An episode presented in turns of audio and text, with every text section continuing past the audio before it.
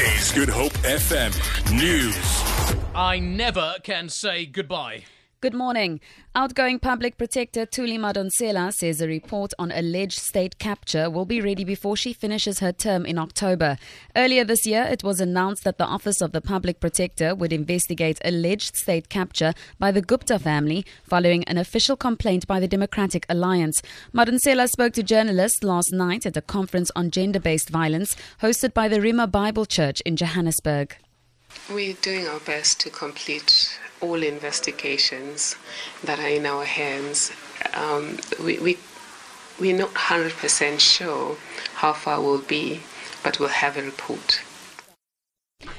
Wits University Vice Chancellor Professor Adam Habib has called on citizens to support legitimate struggles in connection with challenges faced by higher education in South Africa. Habib made the call following last year's Fees Must Fall movement and the recent violent disruptions at tertiary institutions. Several universities suspended lectures after students set vehicles and buildings alight, citing concerns of possible fee increases for 2017.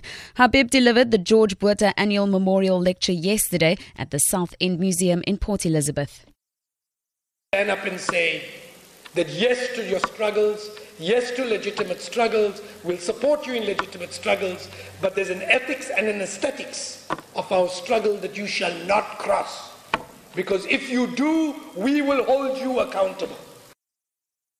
Celebrated musicians Caiphus Semenya and Letta Mbulu have described struggle stalwart Winnie Madikizela Mandela as an authentic voice of the liberation movement and a person who is consistent in her forthrightness. They were among a panel at the Artscape Theatre in Cape Town discussing her legacy as part of the month-long campaign to celebrate her 80th birthday. Madikizela Mandela was born on September the 26th, 1936 at Bizana in the Eastern Cape. Speakers at the event praised her for being being an inspiration and for her resilience against difficult odds throughout her life. Among them were singers Semenya and his wife Mbulu. You became that compass that helped us to know how to go, where to go, when to go. And we thank you for that. Mommy Winnie is now. We used to have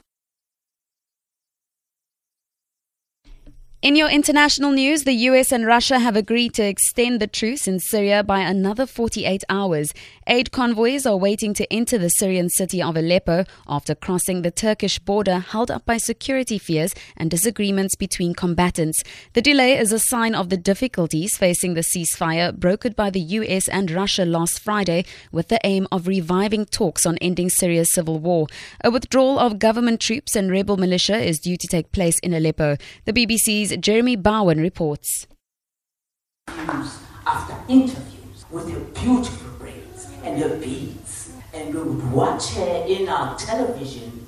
But what we liked about her, she was very consistent. Apologies for that sound clip. For Good Hope FM News, I'm Tamara Mitrovic.